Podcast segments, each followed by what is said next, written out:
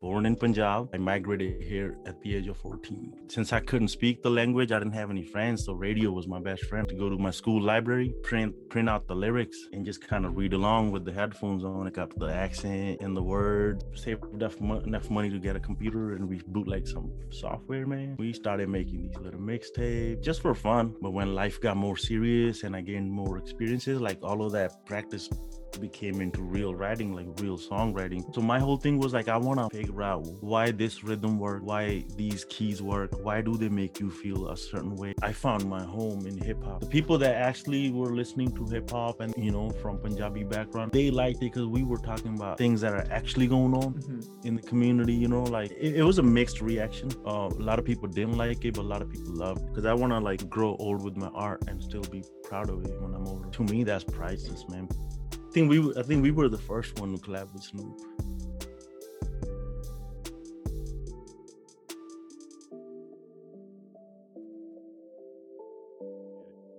Welcome back to the Culturecast podcast. My guest today is a producer and rapper from California. Welcome, Mixman Sean. How are you doing, brother? I'm good, brother. How are you?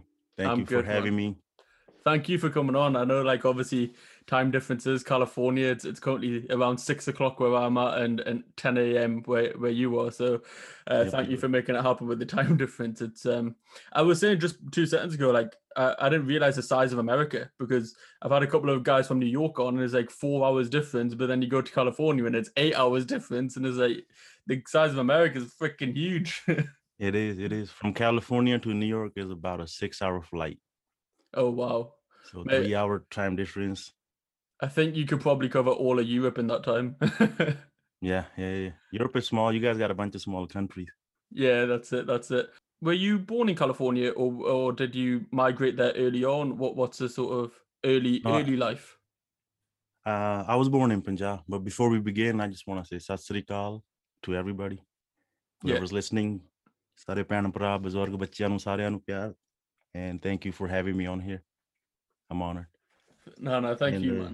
Yeah, to answer your question, I was born in Punjab and uh, I migrated here at the age of 14.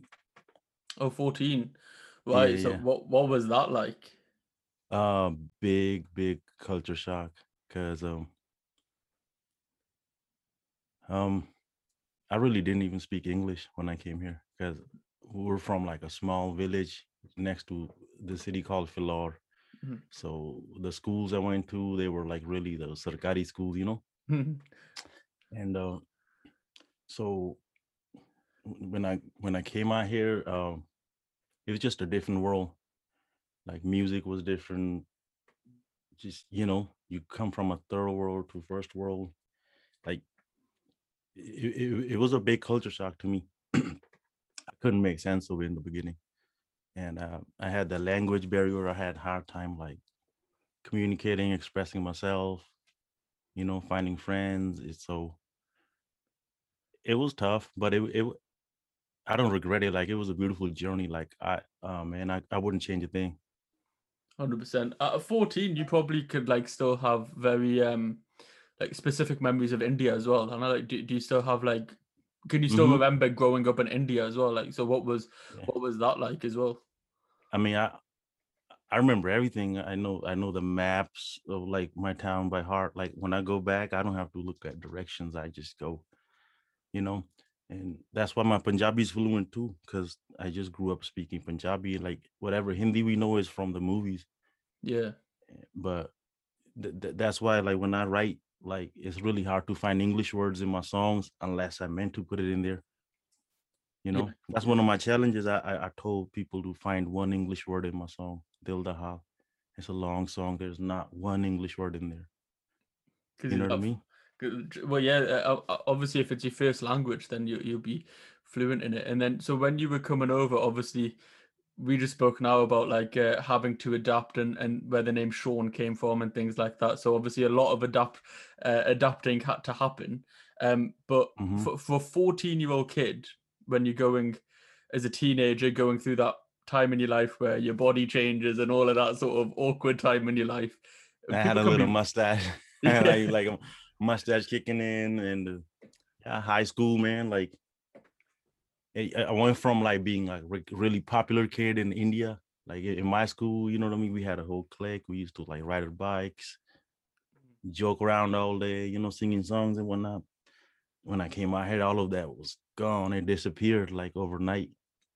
Like no friends, no language, like nothing, bro. Like, and um, it just took a while to get used to it, but I don't know. I took it one day at a time. Um, something that really helped me though was like music, because I was connected to music from my childhood. And when I got here, it was still music, you know, it was still rhythms, it was still like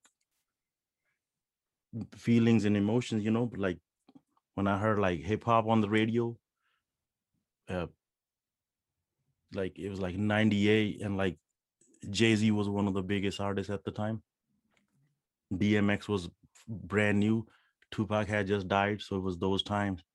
Like Tupac was out, but Tupac was the biggest artist along with Jay-Z and DMX. So like I started listening to like the radio, the song would come on.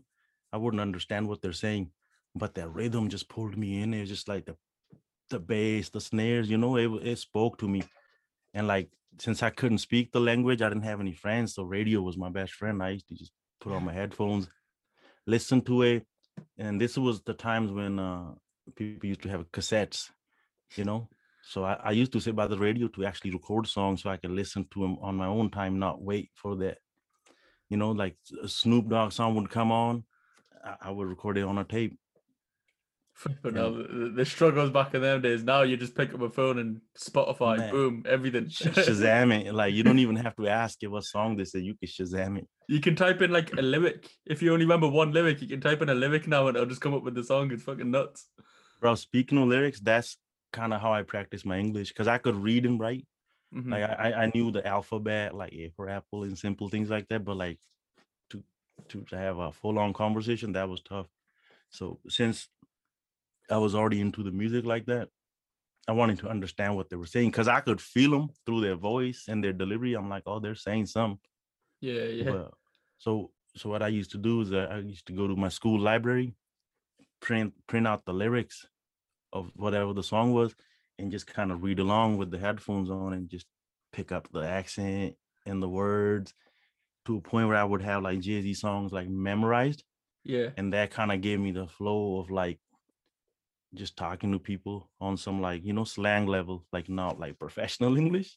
I was gonna say because that that'll probably be more useful for like context of a lot of words and phrases as well. Because, like, so for me, it's it's sort of the opposite uh, to a certain extent. I, d- I don't think uh, it's probably as extreme as your example, but obviously, like mom and dad being from India, even my like brother, everyone would speak Punjabi in the house. But certain words and phrases you wouldn't hear in the house. You'd hear in Punjabi music when you're listening to whoever it was. Like again, cassette tapes back then was probably like Bindrakhia or something like that. Yeah. So like you hear like little words and phrases and, and you can pick up the context of like mom, what does this mean? Dad, what does this mean? Sometimes it Mhm. might be a bit of a risky song, and then you ask mom, what does this mean? You get a beer instead. But Yeah. but you pick up context of uh you pick up context of certain words and phrases that you're not gonna learn at school. Like like you know, like the the proper pendu Punjabi style, like like damn words and phrases. And obviously for you, it was the opposite of the of the street slang and, and, and colloquialism. So it is it is really interesting. One thing I wanted to ask just before, so you you got um into California at ninety eight. Mhm. Uh, when you were like 14 Yeah. couple, couple of years later obviously 9-11 happens Yes. what was that like? Because I, I spoke to a kid from New York, Harveer Singh, and he obviously from New York. He was very young when that happened, and he said that the Monday afterwards, I think he went to school, and it was like night and day, like uh, crazy experience. Like his friends were, some of them were no longer his friends. Like you could see an attitude shift towards him being brown Munda. Was that similar Mhm. for you? Dude, yeah, I felt it, bro. It, it, it was real. I, I remember when it happened, we we were in school. It was just early morning, and uh like right away, it, it was felt like it, it was on the news. I was in my history class, and the teacher stopped teaching because my teacher she came from a big like military family, so like she was very emotional. Like she stopped teaching, and like school was dismissed and like so we went home that day and everybody was just in shock and like a couple of days later i remember just being in school and i had a fever and i asked for a, like a note from the teacher to go home so it's like afternoon i'm just walking home and i got a fever and i seen a couple of dudes pull up in like a red pickup you know obviously like white people and they started screaming at me like oh you terrorist this and that just by the skin of my color right? Um so like me being young i didn't i didn't know how to handle that so like they were throwing middle fingers at me and like cussing me out all of this shit you know? So i did the same thing back i'm like okay if it's middle finger to me is two middle finger to you man so as, as soon as i did that they they made a u-turn and they they came out the truck and started chasing me one of the dude had a knife in him Oh, I was no. literally like running for my life, bruh. And like I was like probably the fastest I ever ran. You know, when you're running from your life, Yeah, it's yeah, different than like jogging. yeah. Um, so I, I remember like a like there was a church on the way. I like my like thought in my head, I'm like, okay, that's a place of God. God's gonna protect me. I like I try to run into the church, nobody there, and I come out. Dude grabs my shirt, bro. Like I take my shirt off and I throw my backpack away. I, I keep running. And it's like yeah, in the afternoon, there's no people out. There's it's just me and these fools. And and then like on the next block, there was a grocery shop. Like so I ran into there and there was a bunch of people in there. So the, the guys left. And, and the people asked me what's going on. And I told them. So they called the cops. There was a report written. Nothing happened. I even recognized one of the people and I told him who he was because he was at I've seen him at the gym. But but nothing happened. So it it was like a really, really scary time. Like we just couldn't just walk around. Like that really changed the world for us. Like it was already tough, but like just being brown, like around here, like you really have to watch your back all the time. And you still do. It's not like it's a safe place. Like, you know, um shit. I mean, I could give you stories, bro. Like that's just one, but it be 100%. it be it be getting out of out of hands out here. Yeah, I think like so uh, as I said similarly to Hervira's like you could feel a shift here as well in the UK, but obviously with it being in America and there's that sense of there's that extra sense of patriotism in America, I think than there is probably over in Europe. Like there's like for Mhm. like for country and flag and it's, it's very much about being American and all that thing. Like it's very stereotypical what I'm saying, but I feel like But it was obviously a lot harsher over there. But even over here, I remember I was like uh, six or seven, maybe. Um, no, not even that, five or six when when 9-11 happened. And I had a little goodie in it. And Mm. the amount of, like obviously you got a goodie and and the people that they're showing on TV you got uh, turbans on.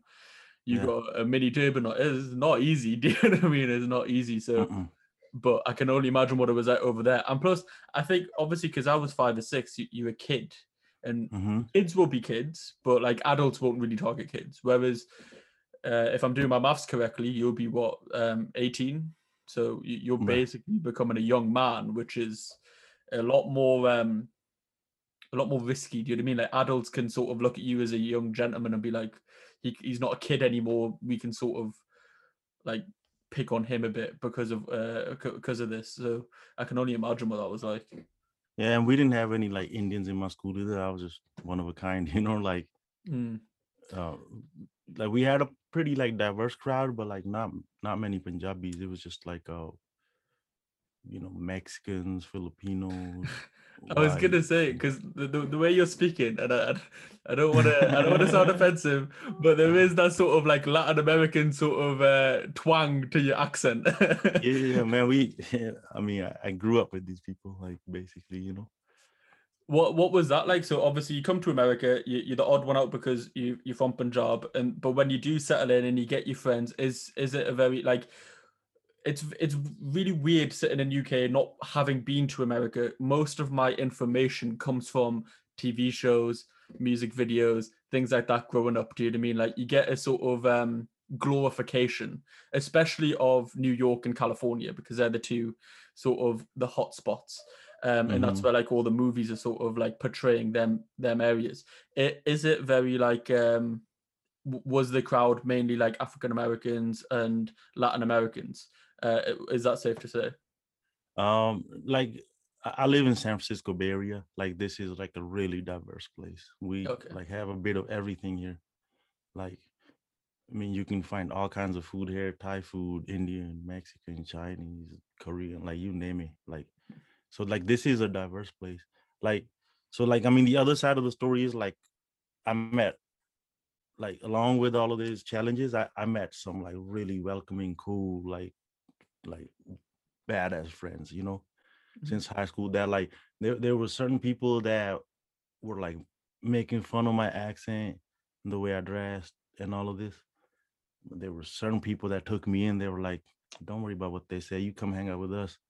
You know what I mean? We'll teach you English, we'll hang out with you. Like so once I found my little group of friends who were like into music, breakdancing and DJing and just all of this art stuff, like once I found my clique, like it got easier and it, and it became a lot of fun because we started just like making music together.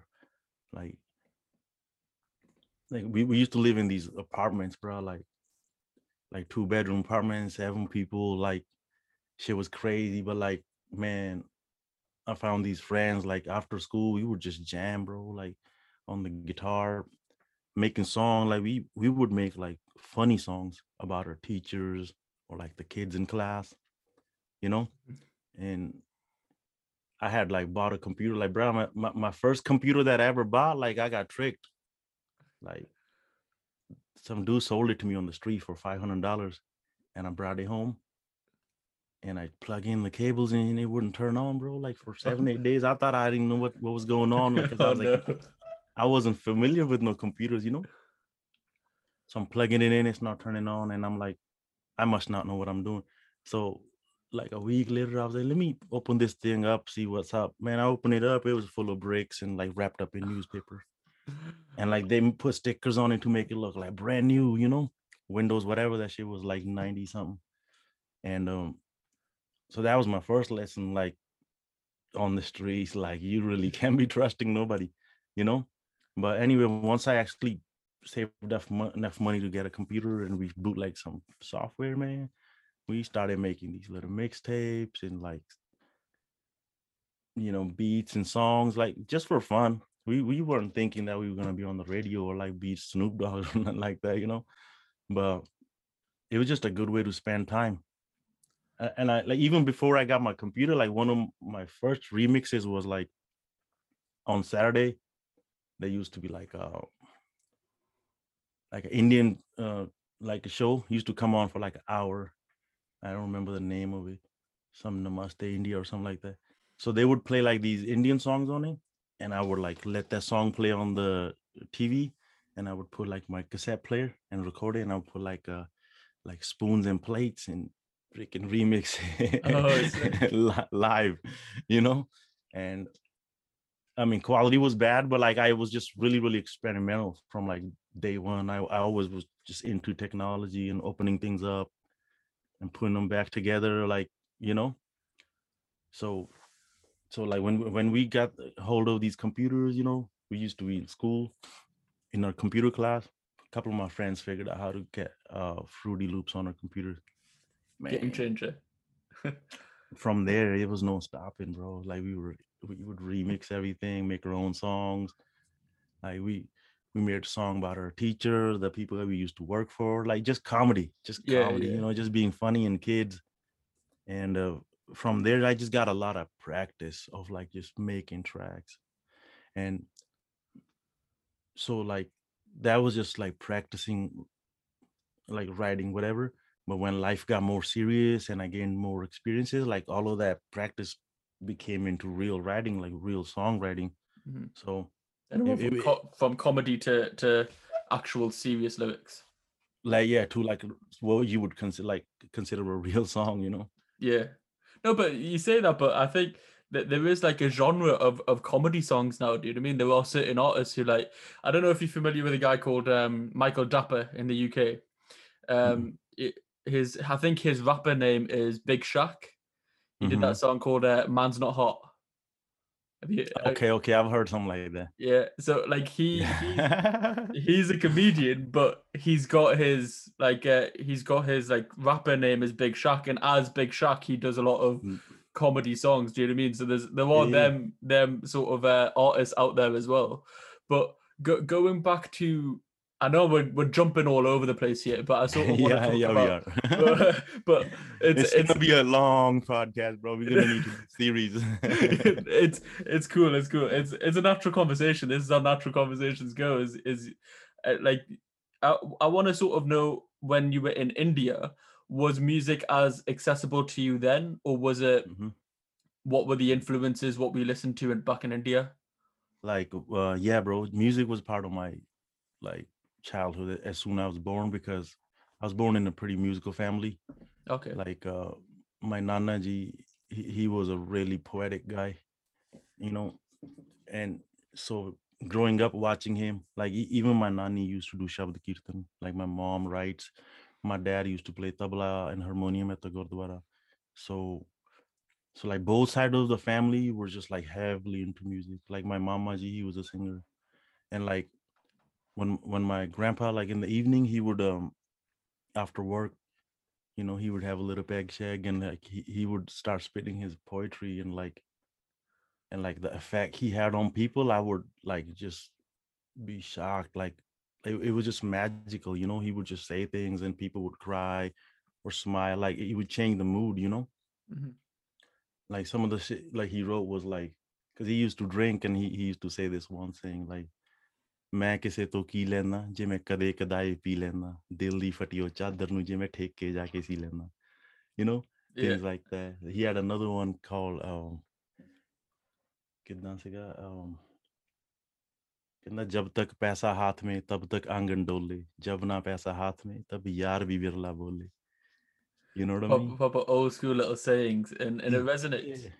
No, like yeah, man. He a lot more. Like that was his thing. He would just Yeah. get on the banjo in the evening and sing, and like uh, you know, my mama ji and like uh, other people, my cousins would join, start playing tabla harmonium, like, and uh, it was just a really like a poetic environment, you know, like spiritual environment. Like, um, Nani would tell us like you know sakhis and like stories with morals and like Mhm. and uh we really didn't listen to too much Bollywood. It was just really, really just like um like the pure stuff, you know, like the qawwalis, the Sufi folk. stuff, folk, yeah. Mhm.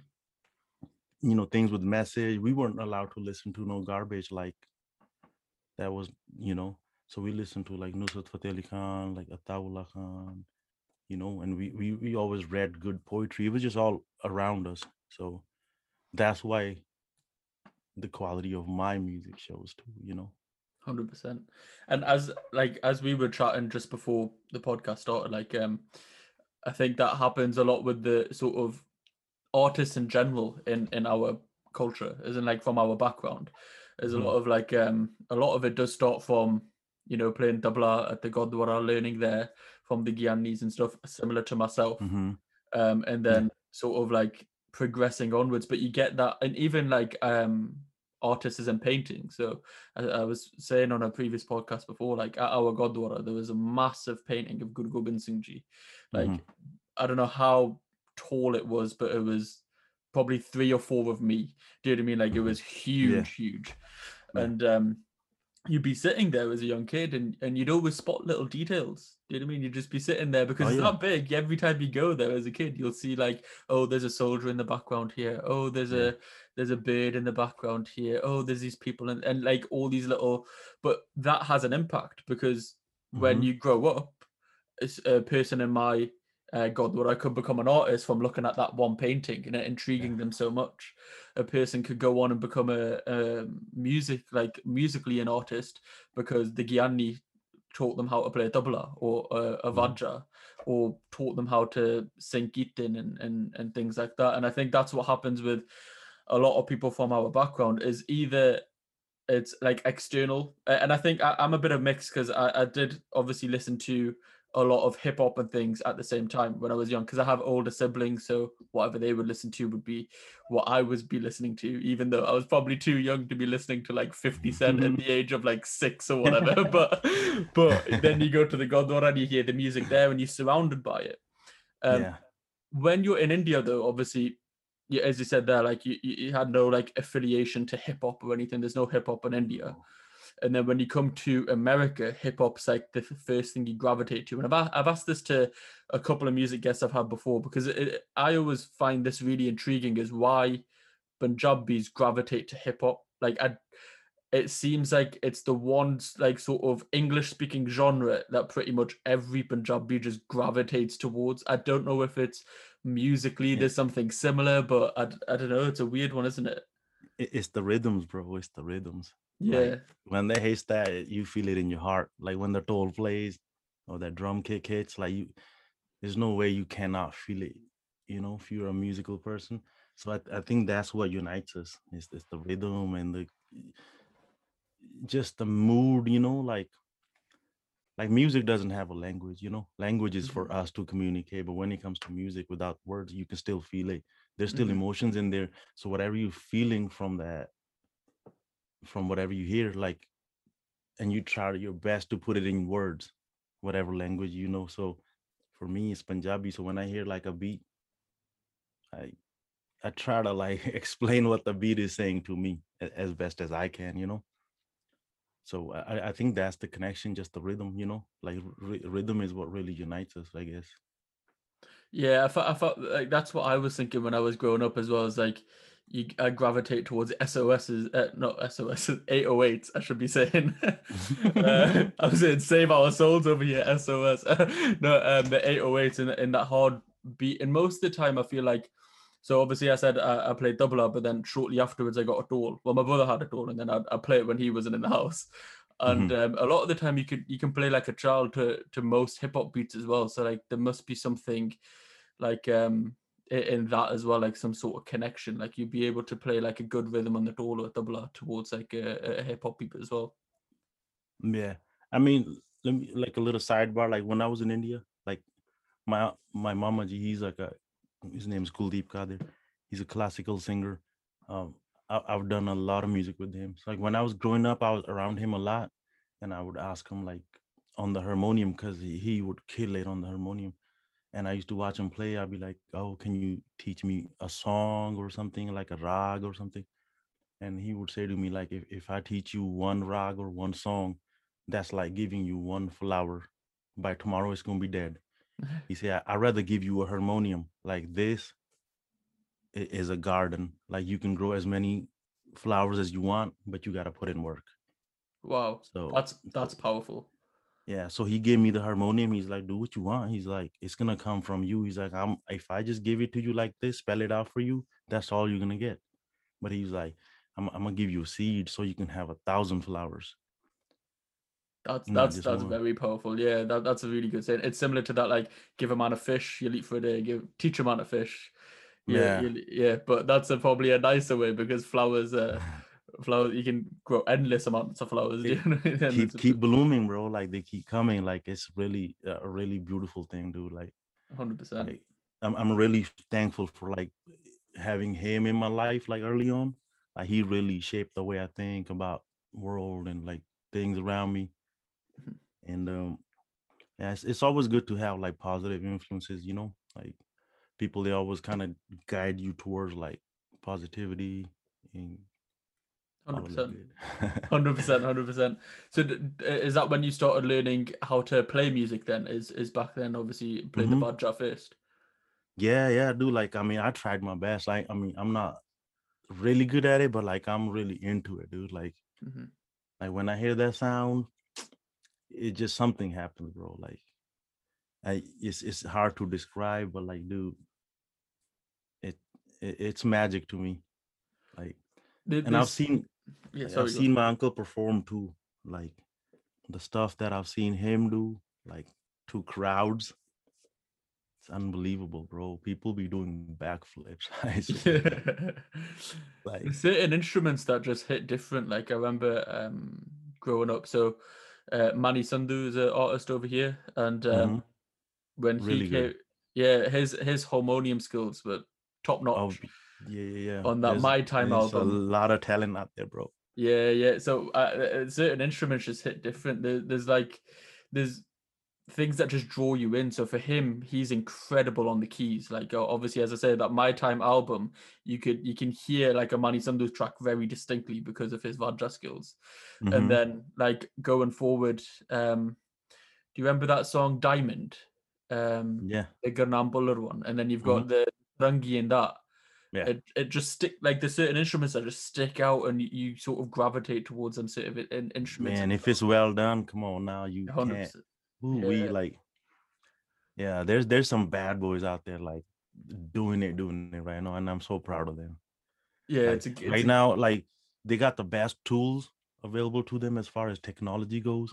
Like a lot of things are easier, but like if you combine that with your actual talent, like sky's the limit, dude. Like and most people are self-taught. Like a very few will actually uh, fall into because obviously you fall into it at a very young age, like yourself, and it's not like people have formal education from a young age. Like so, when you got your computer and you were saying that you got Fruity Loops and things, what? How did you like learn? Was it uh, as you said you were writing comedy songs? Was it just right? Let's try this, and if it doesn't work, let's try that, and whatever works, keep it on. Whatever doesn't, Yeah, sort of leave it dude. behind. like it, it was just one day at a time it, like experimenting every day all we had was time like nothing but time you know what i mean? Um go to school come back and just like when you don't have too many friends to go chill out with like all you gonna do is just sit there in front of whatever's entertaining. People used to play games and shit like games didn't do nothing to me. And i was like okay i won it's boring whatever. But when i made something and i still have it that Mhm. was different like so i mean i, I started figuring out patterns first because my whole thing with music was i was like man like i don't understand it so i spent all my life trying to understand like what is this? Why is this? You know? Mhm. like because i understand its rhythm but like it, it, it just wasn't enough. Like the more i got i was like man i need more. Like so it started with simple patterns then like i would listen to the patterns that Timbaland was making and the bounce they had in them like the neptunes like everybody had their unique sound like the dr dre sound and like jermaine dupri ryan leslie and these guys like so my whole thing was like i want to figure out why this rhythm works why these keys work why do they make you feel a certain way why does this sound happy i was just really into the science of it you Yeah. know so so it was just one day at a time experimenting every day I, I I remember one time i accidentally like when the cds came out i accidentally burnt a song that i made onto a cd Okay. That was a big day i was like i, I was like well like this could happen? Like it was just one song like accidentally i burnt it on a cd i was just trying to figure it out and it did this thing cd popped out. You know back then it used to take like 48 minutes to burn like a song. It was a, like people don't even know what burning cd is right now i bet you No, no. like well, they're actually, on so streaming. Maybe, maybe, maybe, but honestly, like I remember when I got my car, I had an MP3 CD player on my second on my second car. So my first car didn't. My first car, I could only have like a normal CD, so it only had like twelve tracks on, yeah. And then my Yeah. second car, I remember it was a VW Polo. It was a Nice little runaround, yeah. Oh, But I thought I was a dog's bollocks with that car. I had an MP3 CD player, game changer. Went from twelve tracks like to almost a thousand. to like I was- oh 70 albums. my god. Oh and it had this thing yeah it had this like adjustable cup holder that would come through the dash. So you would click this little button it would come out you get your mcdonald's cup put it in and you could like push it back in so it would close into it. I was like yo i'm chilling. My oh yeah yeah life is good. I'm good i'm good. You got all your music on one cd yeah dude those were the days man. That was it that was it. So what was that like? So you put your music on a song and you're thinking holy shit this could be something. Do it like i mean we weren't thinking that far. We were just thinking oh i can't wait to go to school and show to my friends. Uh yeah fair enough yeah, yeah. like hey look what i did check this out. You know what i mean? That was it like showing and they'd be like cool you know? That's how the name came about too like like the mixman name it comes from this keyboard that i had like in, in school i got a job and i saved up enough money to get, get this keyboard from guitar center and the keyboard was made by this company called mixman technologies so so like it, it was those days where like uh like Gmail was like brand new, right? So you had to make it make like a I think it was AOL or Gmail, one or the other. You had to make a screen name, and I I couldn't decide what my name was gonna be, so I just looked at the keyboard. I was like, okay, it's gonna be Mixman, Sean. you know what I mean? 100%. And that's where it came from. But at the end of the day, I, I was mixing stuff up. You know, I, I was mixing like uh, songs and stuff for my friends to dance to or whatever. You know what I mean? Like, in, in, like in break time in high school, like all the kids used to break dance, and I used to provide those mixes for them. Yeah. you, You, know? you need the dances and you need the music. Go, Yeah. Going back to when you were saying like the Dre's, the Timbalands, and, and all these producers, because you obviously are a writer as well, but you were Mhm. producers.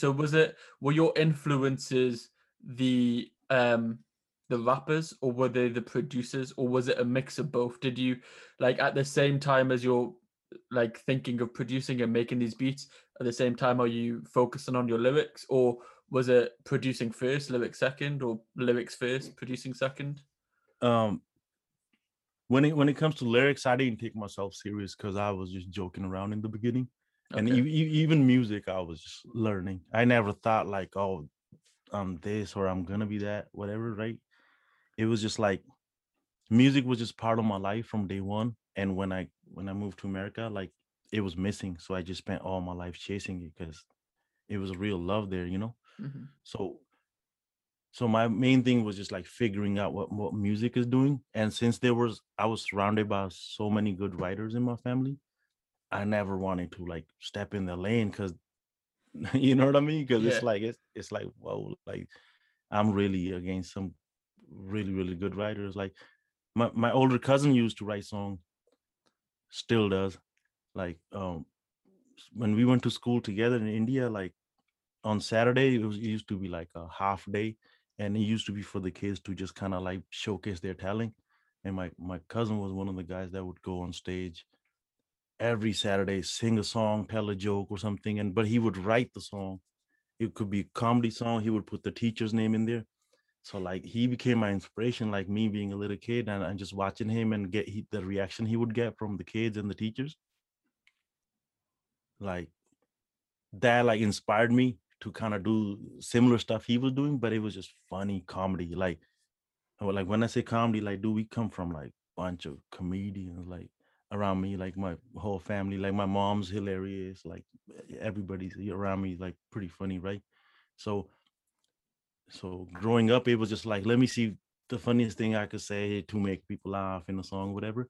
So it was that but when it came to music like yeah i was trying to be like a Timbaland a pharrell type of guy you know what i mean? Because those man because the, the way they combined like indian sounds with like hip hop beats like Oh, it yeah, spoke to yeah, me you know like yeah. especially Timbaland he was really into the indian sound. So like like the way Timbaland likes indian music that's the way i like hip hop it's like yeah yeah reverse yeah. Honestly he's uh, i've seen videos of him of like um and he po- he still posts it on his instagram. There'll be um you know like the the Gyannis obviously who are doing Kirtan and things and he'll just post it on his instagram like every couple of weeks or something whenever he finds sources of inspiration but yeah i remember there were stories as well of like Timbaland um he, he used to go to like um southall broadway or he had like people who would come to Southall Broadway and, and and like go to the music shops there and would literally just have like suitcases of like vinyls, cassette tapes, or whatever of I- albums that were that like full of Indian songs. And man it is really cool because when you see somebody like that who influences your music, like as I say, when I was growing up, I think um Cry Me a River was a massive song. Do you know what I mean? Yeah, Justin that. Timberlake. And then you're thinking, exactly yeah and uh, and you listen to like you find out a bit more about Timbaland you're like yo this guy likes Indian music and you get that sense of pride because as we were saying like it's sometimes it's hard to fit in it speaks to you and it speaks to you yeah but it's it's hard to fit in and when you get that sort of reassurance that look you should be proud of where you're from because Mhm. these guys are making massive hits and using your music like it, there's that sort of uh reinforcement uh, I guess you could call it yeah like do me coming from like a family of writers and like good singers and musicians like for me it was hard to find my place because like i don't have a singing voice i can't hit hard notes it's like so I I'm not considered a singer. I'm not considered a rapper or producer. Like I'm like, to be honest, I'm just a student. Like I'm still learning, and I'm that's how that's what how I want to keep it too. I want to keep learning, but like I had to kind of like make my own place, you know, because I really can't sit with the singers and be like I'm a singer. Like I'm good off of that, like you know, or sit next to producers be like I do this now, bro. I'm just learning, you know, but but like still like the love is there. I, I I like what it does to me. I like what it does to people. Like, and and I I know I have a gift, so I just kind of like really had to like sit with it, spend enough time with it to a point where like it it just spoke to me by itself. Like things started happening, life got serious. I started seeing things that like kids shouldn't be seeing. You know what I mean? So like life got really really crazy. Like, bro, I'm, I'm in America. This shit is wild out here. You know, so so when life became dark like the lyrics became dark and like man like when i started putting those on beats and like people started giving me response like hey man this song made me feel better. It, it helped me get through my day. Or i listen to every day like when i started getting feedback like that it just showed that like hey like there's something there. Like not only is helping me get through my life but it's also helping other people it may not be like thousands of people, but enough people for me to keep doing it, mm-hmm. you know? So and and once I get a certain idea out of my system and I live a little bit more life, then I have something more to say. Yeah. And I'm not one of those guys just saying things to say thing I'm gonna say if I if it needs to be said. You know what I mean? And I'm gonna say it in a way where like nobody else could do what I do. Like it's just me out here. Like Well, know? that's it. That's that's why like um all artists I think uh, have have that sort of like it's that beauty is in the eye of the beholder sort of thing. That everybody's gonna see your art differently, but your art is Mhm. unique to you as well. So when you're writing your lyrics and when you're producing a beat, nobody else can do that. Do you know what I mean? Like, Yeah. it's it's it's unique to you if you're putting your raw emotions in, if you're putting your experiences in, like that Yeah. is that's Mixman Sean music. Nobody else Yeah. can copy that. Just like my uncle said, it's it's just a new flower, dude. Like organic. It, it just it happened because it it had to happen. Mm. Like I couldn't force it to come out of me. Like, but when the time is right, I can't stop it, Yeah. and it's effortless, bro. Like when I'm in the studio and I'm making a beat, sometimes I don't even know how I made it, bro. It just be like, Autopilot. oh, dude, like it really autopilot. Like when it happens, it just happens. When I'm forcing and I'm trying, first of all, I'm bothered. Like I don't really like doing that, and and it doesn't turn out good. I don't enjoy it because I did a lot of projects I didn't even enjoy because I was just like under deadlines and weird pressures by a bunch of weirdos that don't know what they're doing, and you know what I mean. Like, come on, man, world world is full of fools and shit. But I had to let that shit go, man, and like really just dig deep inside me because there's a monster inside me that want to come out all the time. Like I had to unleash it. You feel me? Like, and so I had to kind of basically focus on myself and and see what I'm saying. You know, like whether it's beats or lyrics or or you know whatever. you hear like um obviously artists talk about that as well like is in like um sort of i guess writer's block but just Mhm. overall in music sort of like i guess producer's block uh, you could call it as well Yeah. How like how often is it the case where everything's flowing is which one's like more rare is it more rare to have a writer's block or is it more rare for everything to be flowing or is it quite equal Um, I don't know. Usually, okay. I mean, I like I said, I, I don't force it. So when it comes to the block thing, I'm I'm I'm only gonna make something if it's already like in progress or something. Like Mhm. I, I I never really decide that like I'm gonna sit down and make this. I usually just kind of freestyle it and let it flow. So um, and if it's not happening, it's not happening. I, I'm happy to put it to the side and just like do my thing. Um, be, because my whole thing is like I love this thing and I want to enjoy it. If I have to force myself, it's no point. Like why? Nobody's holding gun to my head. Be like, make this. No, no, no, no. I do it because I want to. I love it. You know. So these blocks and stuff, like they come and go, man. Like, but but I don't know. When the when the magic happens, it just happens, bro. Like, and I try to keep my environment clean. I like to keep my head clear and like, you know what I mean? I keep my heart pure, like, and like all of these things, like, man. I don't know. It, it just it just be happening, bro. When it needs to happen, it happens. Like, but you do have to live some life. Like, you really can't do this 24-7. Like, I don't know, like the more life you live, the more you're gonna have stuff to share, you know, your experiences. Yeah. Yeah, you got to go out in the world and have the experiences to be able to write about them and produce the songs. It's, it's that balance. For real, dude. You gotta go go talk to some people, man. Like, yeah, definitely. Like I, there's a bar in one of my songs. Like it goes, um, ਦੇਖੀ kia dunia ਮੈਂ ਬੜੇ ਹੀ ਕਰੀਬ ਤੋਂ ਜ਼ਿੰਦਗੀ ਹੁੰਦੀ ਕੀ right? And Yeah. that came from me talking to some like some homeless dude just on the street. Because here I am talking about like oh, I got problems and this and that, but I really have a roof over my head, food on my table, you know, tea in my hand. I'm chilling like and I'm worried. And and like I'm stressing and there's a dude just hanging out on the corner like he got nothing. He's homeless.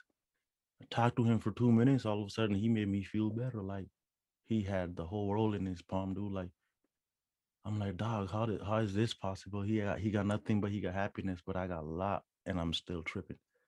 But So you, bar- you find that a lot, like as as in generally, like so you were speaking about like the two bedroom flats earlier on. Um, Mhm. obviously when you first came over and things, and and it's like times are tough. Yeah. They're often when most people migrate and and then they go on to have success. That's Yeah. what they reminisce about. They don't talk about, oh yeah, I'm in this nice fancy house right now. That's the time, like, oh, chetta kar de, hai na, like that, them times where they had nothing, but it was just good vibes. Do you know what I mean? Like, you you had people coming over all the time, and then people get larger houses, but they become more distant. you would Mhm. think now there's more space to have people over, you would get more people over, but it was back in them days, it was like two bedroom houses, everybody be crammed in into them yeah, yeah, literally. what I yeah. All my friends would come over, yeah, hang out, eat my mom's food. Which I'm, and I'm not saying obviously like the, the homeless guy is like uh, um obviously he's he will have his own problems because he's he's homeless with all due respect but Yeah. sometimes when you have too much too many things you can have too many problems they uh, it's it's it's like the age old saying do you know what I mean like there's plenty of rap songs about it Yeah, yeah, yeah, exactly. It makes sense, dude. Like, I don't know, like, it's something about it, dude. Like, talking to people will change your perspective. Like, even, even just helping somebody, like, you know what I mean? Like, like when you when you see other people go through pain and you could just be there for them for a little bit, that helps you forget your problems and stuff. Like, that's a different type of happiness too. Mhm. you know so i don't know all, all of these experiences dude like i i try to first of all experience that and then i try to put it in my songs and see if i can just capture it and share that emotion with like whoever wants to hear it you know so things of that nature Yeah, no, hundred percent. Yeah, so going back to them sort of early days, and, and you mentioned like you you had like a group um before when you were saying like you were you were making like comedy skits and things, and is is is this when you and um Bohemia sort of got to know each other and things, and is that like where that sort of partnership Yeah. group flourished? yeah ar- ar- around that time like shortly after like probably high school days last year of high school or something i actually went to school with one of his cousins or something like that you know how everybody's your cousin Yeah, yeah, yeah. i think they went to same church so like um he gave me his cd like the Vich Pardesan De cd and uh he was he was like, Hey, you Punjabi, right? I'm like, Yeah. He's like, Yo, my cousin does Punjabi raps and stuff. I was like, For real? Let me see. So he gave me that CD and um I took it home and I heard it. I was like, Oh, that's kind of cool. Like, you know what I mean? I, I I really didn't really understand like his accent or his, his dialect or whatever. His Punjabi was like different than ours. Mhm. But uh, I like what he was doing. So so I heard that CD. So it, it, it was within the same stuff that I was doing. And I and I reached out to them. uh, Um they had a show in Oakland or something like that. And uh I went there and and I, and I seen the dude perform. And I was like, I handed him a a CD full of my beats. I'm like, hey bro, I like what you're doing. Let's uh let's work, you know. And I I gave him the CD and I came home and I thought nothing of it, bro. Like I didn't even put my number on it or anything. Blank CD. I didn't even tell him my name. So he took the CD home and he heard it. He liked the beats, and now he's looking for me instead of me looking for him. And he's like, oh, so he called the the dudes that arranged the uh, the party or whatever, the promoters. He called them. He's like, uh, yo, who's this dude that like uh, give me this CD? And they put him in touch with me. He called me and, and answered him. He's like, yo, this is Roger. I'm like, oh shit, for real. He was like, I like your beats and whatnot. You you um I want to work with you. And man, the second day he came over to my place and we probably recorded like three songs. Like, you know, so it kind of went from there. So like he came over, we chilled out, and immediately started making songs and like they welcomed to me to their little group or whatever, like the Alpha Entertainment at the time it was going on. So they made me part of their clique and we started working and he was working on his second album and um the the Shapiar album. And I basically became a big part of the group and like I, I was really good with the technology like these guys were like older than me, like a little bit more old school. Like their style of making music was like actually playing the keyboard and recording with the mic and like take four months to make one song. I was banging out tracks in a day because I was on futuristic technology. yeah, you know, like by by then I was I had moved on to different uh software like Reason, Propellerhead Reason. Mm-hmm. So so I mean, the way when they seen me, the way I work, hella quick, you know, just making beats and like turning over projects fast, and I really started teaching them how to do these things, like you know, and I'm l- learning from them too. But like when, when it came to technology, I was really ahead of my shit at the time, you know. So, so I, I they they put me in the group and we we started performing together, going places and this and that. And I really helped them make the album. Like quicker than they would have. Like they probably did like most of the album in a year. I did it in a month. you know what I mean? And it was just like good time, you know, really organic and just uh I don't know. We was out there promoting it, man. We was handing out flyers, we were posting posters, you know, going to stores and mixtapes, all of this, you know. And I dropped that the CD, the Mixman show. So I took a bunch of his uh, old songs, remixed it, took some of my uncle's song and just made a really mixtape and that that thing kind of got popular it was out there people were bumping it i got a lot of love from that and the, the scene was on man it got bigger and better and you know it just took off from there it was good times man and like really yeah you know i don't got no problem with the homie i, I wish him the best for real for real like you know it's, i mean it's funny so like you're both at a time where uh, nobody is doing Punjabi hip hop. Now it's obviously it's everybody's doing it, but back then nobody's doing it. Both there was no YouTube. There was no YouTube. There was no SoundCloud. Was... So when we, we... because I I've seen a few videos and it came up with like 12, 13 years ago on YouTube. So that's what 2008, 2006, or uh, 2008, 2009. So is is this like then as well? No, we we were doing stuff in 2000, 2001, two and stuff like that. Oh wow, okay, yeah, okay. But yeah, like so, like I mean, back then it, it was not the internet. It was the the CD age. You really had to press up these CDs and and all these graphics and flyers, and really had to go to the stores and hand deliver them like ten CDs at a time. Yeah. And like America's big, dude. So like you gotta go to Texas, you gotta send a hundred CD to New York or few in LA. Like it was really legwork. It was no like let me send you an MP3 or email and like that came in later. Yeah. Yeah. Oh, pe- people used to mail us CDs. Like if somebody wanted to like collaborate and they wanted to send me vocals or something, They would have to send me a CD in the mail. it's it's funny because like I, obviously it's not that long ago. Do you know I mean? It's in my lifetime, but it sounds so. Yeah, it just happened the other day. exactly, exactly. It's in my lifetime, but it sounds so alien. It's like what you'd have to send a CD. Like, come on. Like, obviously now it's it's so so much more advanced.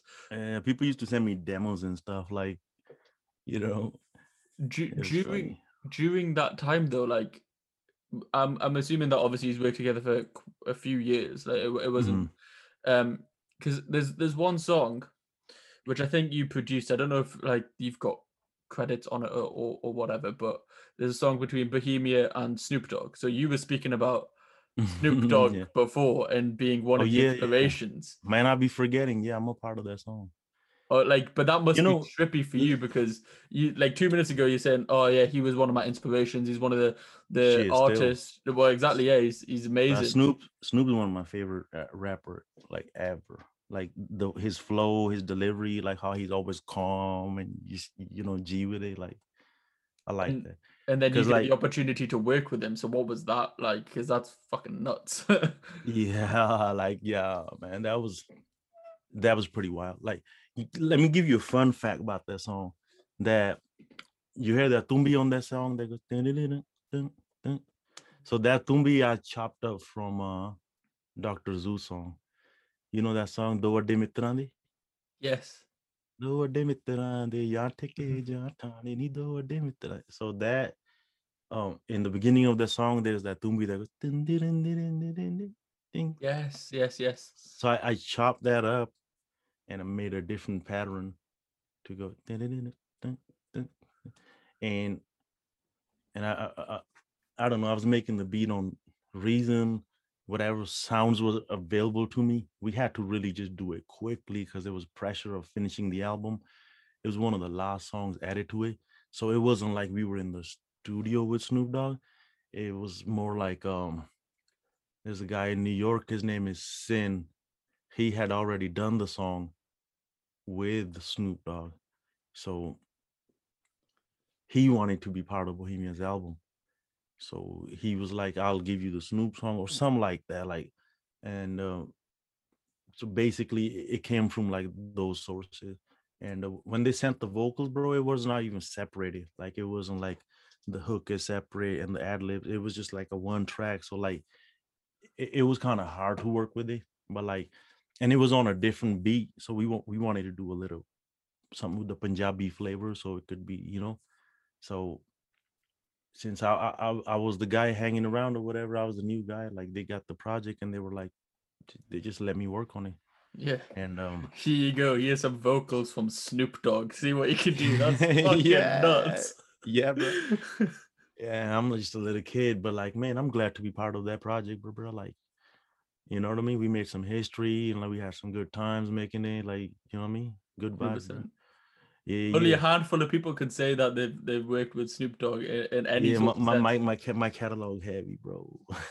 Espe- like especially in the Punjabi scene. So again, going back to Timbaland, I feel like Snoop Dogg's one of them characters as well who seems to quite enjoy the Punjabi sound because he obviously he's got that the song that you worked on with Bohemia. He's got um Mhm. Woofer with Doctor Zeus. He's got Singh Is Kinng, which is a bit more Bollywood, but still. I think we were- I think we were the first one to collab with Snoop. Yeah, it seems like that from from the dates that I've seen on like uh, obviously, but again, I think I think the YouTube video was posted maybe in 2008, and from yeah, what- yeah, that that came when YouTube was active. yeah, so you, this predates even that. So, again, this is probably what uh, 2002, 2003 then. Man, honestly, I wanted to make that beat a lot better if I had more time.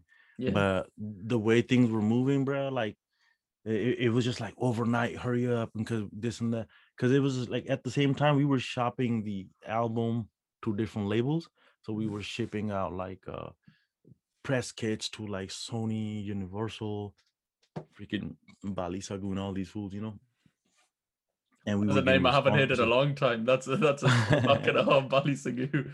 Oh my god. No. Bally Bally Sagoo released that project in England. Oh, did he? Oh, Yeah, okay. yeah, yeah, yeah. So I mean, so we had to make one song for Bally Sagoo too that do that dance song, Mm, right. and uh, I I did the drums on it and some other programming, um, and I even used Sag Loop from Bally Sagoo's like sample loops just to kind of pay homage to him Yeah. and like just to kind of be like, yeah, you know, whatever, uh, just to put them in the mix or whatever. So like that song, bro, we had to do like overnight, man. Like, because they're like, yo, Bally Sagoo wants to release the project, this and that, but there needs to be a dance song. So the pressure was on. We freaking had to make that shit overnight. So when when you're like shopping this the album to um like different music companies and things, uh, I, I don't know how much obviously like you, you know about this, but I may as well just ask the question anyways. Like obviously at that time, Punjabi hip hop isn't massive. Do you know what I mean? It's uh, again, as I say, what it, uh, it's not what it is now. It's not like where every Oh, Tom, yeah. Dick, and Harry's coming out with a Punjabi hip hop song, but it's very much like a new raw thing. And obviously, as more most raw new things are, it probably got a bit of uh, backlash. Did, w- w- was that ever something that was um, apparent? Like, did you did you ever get backlash for any of the the music and stuff that you were coming out Oh, with yeah, yeah. because it's it's very different? Yeah, nothing but, bro. It was a lot of love. Like the, the kids were enjoying it because they, the people that actually were listening to hip hop and they were like, you know, from Punjabi background, they liked it because we were talking about things that are actually going on hmm in the community, you know, like, um, but like other like older generations, they they wouldn't get it. They're like, oh, what is this? Like you, you know what I mean? So it, it was a mixed reaction. Like uh, a lot of people didn't like it, but a lot of people loved it. Mhm. So you know, and it, and it was it, it was new, and it, it was gonna happen regardless wh- whether we did it or not, because just the way things happen. You know what I mean? People get inspired from each other when like you know monkey see monkey do man we we just intelligent monkeys at the end of the day you know what i mean hundred percent. I said this before on like I think I was speaking to a producer from um Australia, and and he's uh quite young. He's called uh, K Adwal Music, and really good. And he does like house EDM style music because Mhm. that's like that's more popular in on Australia, and it's uh, everywhere. Like we go as up in it is that you'll find like a, a Punjabi UK sound. So like that garage sound, like that Dr. Zeus was heavily involved in. yeah yeah yeah yeah, yeah. B21 back in the day. Um, that sort of UK garage sound was very unique, and then you've got the folk India sound is very unique. The sort of sound coming from Australia is very all of it's Punjabi, but it's Punjabi UK, Punjabi Punjab, Yeah. Punjabi Australia, Punjabi uh, America, Punjabi Canada. Obviously, it's been probably the the I, big I one like for the that past five years. I, I like that that you can just tell it apart like Yeah, I, I, I- I like it when you, you can listen to something and be like oh this came from there. One thing i don't like it when they try to act like they're from here but they're like somewhere in tamil nadu or something like or like whatever like the case maybe you know what i mean? They're over there in chandigarh or whatever and, and they pretend like they're from here it's like buddy bruh, what the fuck? You know what i mean yeah. You get a lot of that as well because like for me i like it when foods are organic bro like Mhm. when you you ain't gotta be nothing but you man So speaking about that, so we've sort of mentioned it right now. Obviously, Punjabi hip hop's huge. Karan Aujla, Sidhu Moosewala, or all of these guys are like obviously Sidhu's album's coming out now. Actually, a side note before I ask this question, which is basically going to be like, what do you think of Punjabi hip hop? What do you Mhm. think of um not the actual album itself, but the way that it's being released from an artist side, releasing a song every few days on a 30 track album over two months? is do you see that as a positive or a negative because some like it's it's a weird one isn't it so some people want to just have the album as a as a whole and just listen to it the, like a, a, as a masterpiece but then Right. on the other side there's the argument of and to be fair i think you you can listen to one song have a couple of days on it show that song appreciation whereas if it was a full album there's probably 15 tracks that you would just skip over whereas this is forcing you to listen to all of them. So like what what's your sort of um take on how it's been released? Like when, when it comes to albums um it's hard to make an album these days because people don't buy albums. Like like you know the albums we used to listen to you had to buy one cd and Mhm. you couldn't add another song to it. It just came with whatever how many song and it would have an intro song and, and the story would flow. It, it Yeah. would make sense from one song to the end. But nowadays it's like playlist. So so whether you call it an album or a single or whatever it's just a track. Like nobody's gonna listen to it all in one go. It's gonna be all random plays. Whoever likes whatever you know?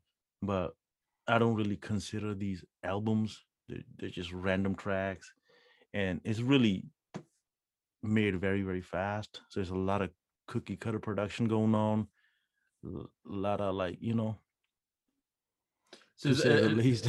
it's more like it's more like a collection of singles than an album. yeah yeah exactly. But even uh, okay, even if that is the case with albums in general, do you think that like obviously staggering the release like song per song, do you think that's actually like a good thing coming from like the artist side, like yourself? So if you were to put, obviously you've had albums out, and some people will listen to the one or two songs more than the rest of the album. But Yeah. by staggering it, you're forcing everybody to be like, fucking, I put work into this, appreciate every fucking song. Do you know what I mean? Like, yeah is that sort of a good thing? Is that what we might see going forward a bit more, or is it just like it's a one-off and it probably shouldn't be done? Uh, it, it really is just up, up to the artist. Like whatever makes them happy. Like, I'm I'm really not sure, sure what goes on in their head, but like, hey, I'm with it. If you with it, you you know whatever, do it. You know, like my eh, my style is different. I take my time with things. I like to work on one thing at a time. I really try to give them a hundred percent, and you know, I- so so I mean, I don't know. I I release tracks on a slower pace. I really just like to enjoy it while making it. I I'm not in no rush. Like yeah, we chilling, bro. Like in no rush. We kicking back. We enjoying life, making this music. You know, really, really living this life. I'm not in no race and shit. Like, bro, we already won long time ago. You know. fair enough, fair enough. Um, so uh, back to the question that I interrupted myself with, I guess. Um, what what do what do you sort of think of like the Punjabi hip hop scene now? So obviously, been doing it for twenty years now, and and and like now within the past few years, it's sort of become. I don't know the the trend, the uh, fashionable, Yeah, whatever term you want to use. popular. Yeah, popular. I, I guess is the uh, probably the easiest term. Yeah, Um, it, it- it's popular. People, you know, gravitate towards it. The the kids really like it, man. Um, I guess everybody trying to do their best. You know what I mean? And however it makes sense to you, do it. But my only thing is be organic, be yourself. When you try to be something else, it shows. And it's mad weak when you see dudes doing up crip dance and shit in India or like throwing up the west side. It's like, bruh. Like, you know what I mean? It's hella fake. But, you know, to each their own. Whatever makes you happy. I, I ain't really finna judge, you know, whatever. Like, Yeah, but you eh know, when I when I speak on other people's craft like that, man, they think I'm hating or whatever. But like I'm selective about what I like. I've been selective since childhood. We never listened to weak shit. We weren't allowed to. You know what I mean? mhm. like eh, eh, it, you know we grew up listening to things that made sense like people like Gurdas Maan, you know Khan, like people that took their time they lived their life you know what i mean? Like nowadays kid be like 15 he's speaking like he lived the life of 80 year old like it's like bro go to school bro. Go learn something before you speak on things you don't understand you know? So and, and it must be weird coming from the the point of view of like you mentioned it already that you have lived the life. You you're from california and you were uh, like one of the first sort of people adopting this punjabi hip hop and it is literally because you were there you're punjabi and you're around hip hop do you know what i mean? And you clash the which is it- it- it's, it's all i know bro. It's I know. exactly yeah so must that's why i wanted to ask the question because it must be like a a weird thing of like you living through it and then seeing it become what it is if that makes sense. And i'm not saying it's a a bad thing because personally i'll be honest i enjoy it i enjoy a lot of the songs uh, that are coming out at the moment because as we were mentioning i'm a big hip-hop fan growing up and i Yeah. listen to a lot of punjabi music and the mesh of the two i like I'm It's- I'm a fan of quality. Like if it's quality music, if it's quality lyrics, Mhm. if it's about something, if it came from real experiences, I'm with it. Yeah. But if it's like, hey, I'm gonna do this and people gonna think I'm cool, whatever, bro. Yeah, fair enough. I understand that. Yeah, I You think for, I mean? yeah, I think for me, like, um, I'm I'm more of a fan of producers if I'm honest. So like, I, I'll listen to okay, I'll listen to the song, but I'm not most of the time I'm not really paying attention to lyrics if I'm if I'm completely Yeah, honest. yeah. Unless there's some like, And let me tell you, the, the writer isn't either. Yeah.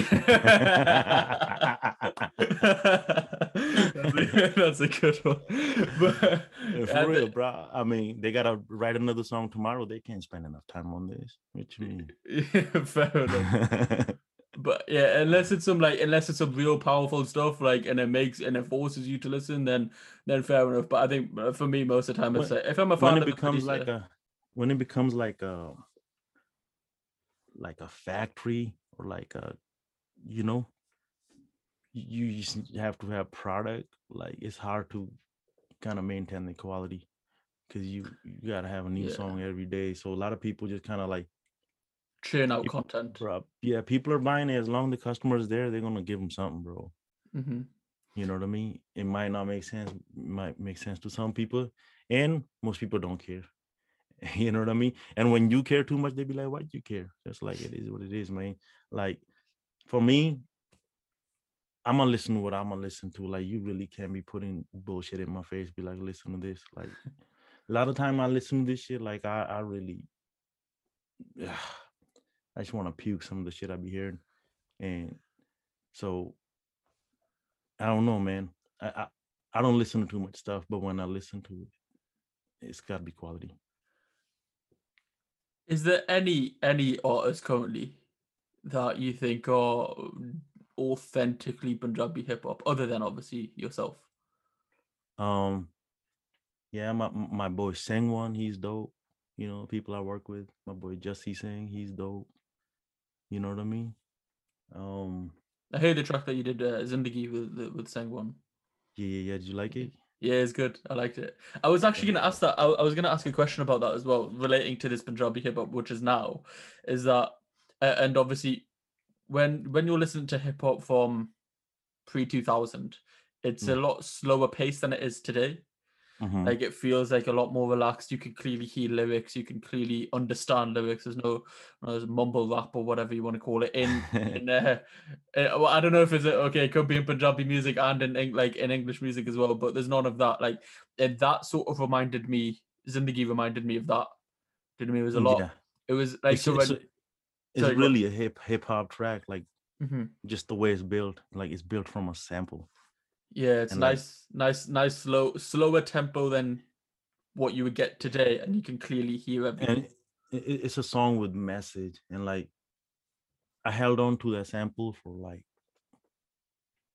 like i don't know 15 years like i came across this sample in like high school somewhere and it, it, the lady sang few other lines but this one line really spoke to me so i chopped it up pitched it up kind of made a hook out of it.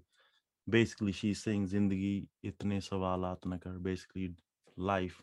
Don't Mhm. ask me so many questions because every day you wake up your head is full of thousand questions bro like what's gonna happen? What what happened? What the you know what i mean? Yeah, so so that that was basically the concept and so that kind of gave me a base to what what to talk about and and I basically you know i said what i said yeah. No, I, I enjoyed it to be fair, and I enjoy that the way that you cut that sample as well. Um, yeah because it's like a it's like a little stagger and then let it play. Do you know what I mean? Yeah. It- yeah, which is it was really nice. yeah like real hip-hop you know like real punjabi hip-hop like hell authentic man like yeah, it's know, uh, kind Do you remember that? Um, do you remember that track? Um, addictive, truth hurts. Do you remember that track? So da- da- da-. Yes, yes, yeah. It sort of reminded me of that when I Yeah. was listening. When I was listening to it, it sort of reminded me a bit of that as well. I was uh, that's, that's, the vibes yeah, that was that's been on my mind uh, recently. That track for for whatever reason. Uh, Bro, that's that- why I like hip hop too, because it's like it's one of those art forms. Like for one, like it came from people who did not have instruments available to them. You know what I mean? Like they didn't have guitars or pianos or like teachers that teach them how to do shit. It was like you made something out of nothing, whatever was available to you. If it's a record, you can chop it up and you can make a beat out of it and you, you basically come out with whatever you got like if you don't have singing lessons you still whatever you still got a gift you know what i mean so i found my home in hip hop for that reason because it allows you to just come out with things out of nothing like you may not have a guitar or a piano or whatever but the whole point is you got to make the best out of whatever's available to you so that's what I've been doing all my life. Like, man, like I, I know I'm not the best musician. I know I'm not the best producer or the best writer, but do whatever's here, I do something with it. You know what I mean? It makes sense to me. It makes sense to a few other people. Like, I think you might be a bit harsh on yourself there. Like, man's got a fucking track with Snoop Dogg. You know what I mean? Like, fucking chill out, man. no, no, no, no. Really though, it, that was just I, I, don't even know, man. I guess I'm blessed, but like, really, I got a long ways to go. Mm-hmm. Like, I'm just getting started, bro. Like, like, but whatever it is, I love it, man. I love it. I'm really here for it. You know? It's, it's always continuous learning, isn't it? Like the day you stop learning is the day you're dead. Do you know what I mean? That's yeah. how I see it. big facts. Big facts. But uh, talking about, uh, you said before, like you've got a long list of names that, of people that you've worked with and things. I done my research. Jasmine Sandlas. Yeah, yeah, yeah. I, yeah. I did. I did her first album. Um. So how, how did that come about then? Because again, this is someone who's quite provocative, quite breaking boundaries, all of these things, like quite different yeah. Uh, not the normal again, which is very much like Punjabi hip hop. The way that you were doing it early on is it's not the normal. It's a bit different. It's a bit pushing boundaries. Is that sort of what uh, attracted you to work with her? How did that whole thing come? come no, about? I, I, I never wanted to work with her. Oh, okay. never mind Let me tell you, like, um, like we all live, like me, Bohemia, and Jasmine. We all live within like 20, 30 mile radius of each other, right? So when I was working with Bohemia, and uh, we would be out in clubs and shit performing or whatever, and Jasmine being local to us used to be at the same parties. So like that's kind of like where we met, and she knew I was doing music. So, so you know, she would basically bother me about working with her, like sending me her demos. But I never really liked her energy. Like I'm way too laid back and cool when she hella hyphy for me. Like, you know what I mean? Mm-hmm. So, but she used to be just around a lot. Like, you know, every party we was at, she was outside or whatever with her friends. To a point where, like, one day she just convinced me to work with her, and I was like, "All right, whatever, it's cool." And you know, she pulled out. We started recording, and we we made that Muskan song, and it did really well. I think the same day we dropped it, some Jazzy B track dropped, and we literally got like 70,000 hits in a day. You know, and Jazzy B got like 40 or something. Oh. So like the, I think simply Bhangra website had put it out or some shit like that. I don't really remember the details. Um but yeah, so that and the way that track came about too, like she I was working on a beat and she had picked up the song from this dude named Lally Gill. And she came to the studio and like she started singing it. it. It started cool. It sounded cool. You know, we we we made a demo basically. We made some rough, like, you know, like guide vocals. And I was like, you know, I'll work on the beat and finish it later. And we'll do the final vocals later. And we try to record like those vocals again like four or five times, but the energy wouldn't come across. It, it just wasn't the same. So whatever is released is the first take.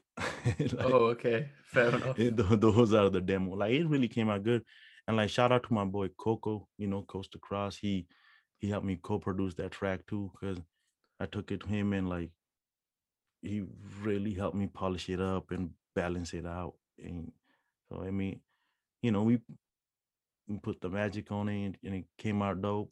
And then we decided to work on more tracks. We made a whole album. And uh, she used to go by a different name.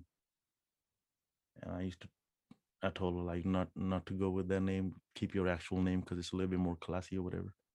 And I don't know what What was? Do you remember the name? Or her name was Pimp Jabby. oh, okay. Yeah, I, I didn't even know that. To be fair, that's that's quite funny yeah, yeah. I told her I was like, bro, bro, we not gonna do none of this shit. Like, you know, Pimp Jabby. You know what I mean? but but anyways, so I mean, I- was I was basically trying to showcase her talent. You know, I was like, you're fluent in Hindi, Punjabi, and English, so let's do a couple of Hindi songs, a couple of Punjabi, so people could like really see your, you know, how diverse you are, Mhm. and um, so that's how the album was. It was English, Hindi, Punjabi mix. It was really like a like a multilingual or whatever. And when I took it to labels like Mumbai, I went to Universal, Sony, and these labels, and I played it to them. They were like, "Oh, we don't know how to market this." They're like, "We we we don't really know which market to market it in," and they were basically telling me this this is not the vibe, like, and so everybody said no. You know, we came back home or whatever, decided to do it independently, and uh, we we dropped it. We got good response. People started liking it, and just kind of like went from there. But yeah, I was I, I was part of that too. how d- how does it work when you approach and labels and things? Because obviously, like uh, you hear about the music industry, and it's it's not always the nicest environment to be in. I guess is the probably oh, not for artists. For artists, like bro, bro, oh lord, like the, the labels are trained to like break your pride and spirit like right away. Like no matter how dope you think you are, the first thing they're gonna say, oh, they can't market it. It's this and that. We're gonna need to put more money here, and they're really not your friend, bro. Like, like the businessman. yeah, and and they're a bunch of liars, bro. Like if they want to sell some, they'll tell you like this shit is gold. Mm-hmm. And you know, if you're a new artist, they're gonna try to treat you like new. Uh, yeah, Right. you know.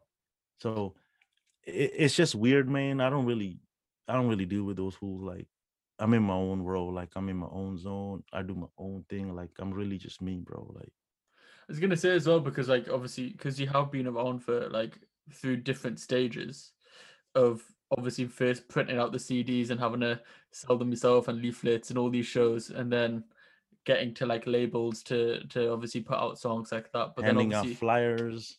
yeah, exactly. So it's like it's from like grassroots level to labels internationally and then real legwork, bro. Like real legwork. but around like 2013 2010 to 2015 is probably where Mhm. like soundcloud and and all these streaming youtube starts to become a bit more popular now do you think like you don't even need labels really nowadays like, if you No, if, no, no. And if your music's thank God good, we don't need them, bro. Because the people that be in positions be bunch of weirdos. You know what I mean? They really don't know nothing about art. yeah Like you know, and they they look at you as a product, not a human being, not an artist, not a soul. It's just you a product, and you know, um, really a shitty place to be for artists around these people. you still see though that like some people who do get successful on on streaming platforms build their own audience can then take themselves to a, a label or a label actually goes to them because Mhm. they've got such a wide audience but that so that's like the the shoes on the opposite foot if that makes sense like That- yeah, that's numbers what the- game. Yeah, that- it's like how, how many views you getting and yeah because you see like these tiktok stars they got like music labels now or, or Mm. like music contracts because they're popping off on tiktok or whatever but then surely that's like that puts the um the power in the artist's hands because they're the ones Yeah. with the, the audience so it's, it's Yeah, yeah, and it does, and and labels are still over there trying to do the same thing they were doing. They're still trying to capitalize off of them, just in a different way. It's more digital now. Yeah. It's always it's always really fascinating to hear because you know like when a, a song goes on to the charts and things it's really it's it's weird to sort of see how much like actual album sales whether that's like whatever you're buying compared to how many streams something has and how all of that affects like the charts. It's it's a very murky industry but it's it's quite interesting when you get into like the little nitty gritty. I remember there was um there was a bit there was a bit of an article written maybe last year I think it was do you do you remember when six nine came out of jail? very. I know this this this podcast is all over the place. Yeah, now we're talking about six nine. yeah. but I remember when he came out of jail, and it was that song "Gooba." I think was the name Yeah. of the song. yeah, And yeah, yeah, yeah. That should have been number one because the amount of hype that was around him coming out of jail and, and all of that stuff. But apparently, it was something like the labels was basically dropped a bunch of money on whoever was second. I think it might be like Ariana Grande or something, and then she went first. And there was like this Right. article basically detailing like how labels can do this. And I, I was reading it, it was it was mind boggling. Like if if you buy merch, they include it as a a CD sale. So Oh, like is it? yeah, I think that I think that's how they did it. So Oh, is, is it sales overall or something? I think so. So basically, what they do is, I think if you buy like a T-shirt or a hoodie, they Mhm. will um they will basically say that they'll put like an album basically with the T-shirt or the hoodie, quote unquote, with um with like air marks, I guess, around it, and then if so, Ariana Grande or whoever it was released like T-shirts for her song. Then every person who buys a T-shirt counts as another album sale, not even a stream, like a full album sale or something. Just a sale, huh? Yeah, it's, it's it was really interesting to read about. I don't know like how much uh, that was. Product. yeah, Product. it- it's all product. It's all just dishing out product at the end of the day. Yeah, it's it, yeah, it's not art. It's not a song. It's not. it's It's business. just product. Product. Yeah, business, which is Yeah, which is that's that's what I was uh, trying not to be, man. I, I I'm not making products, bro.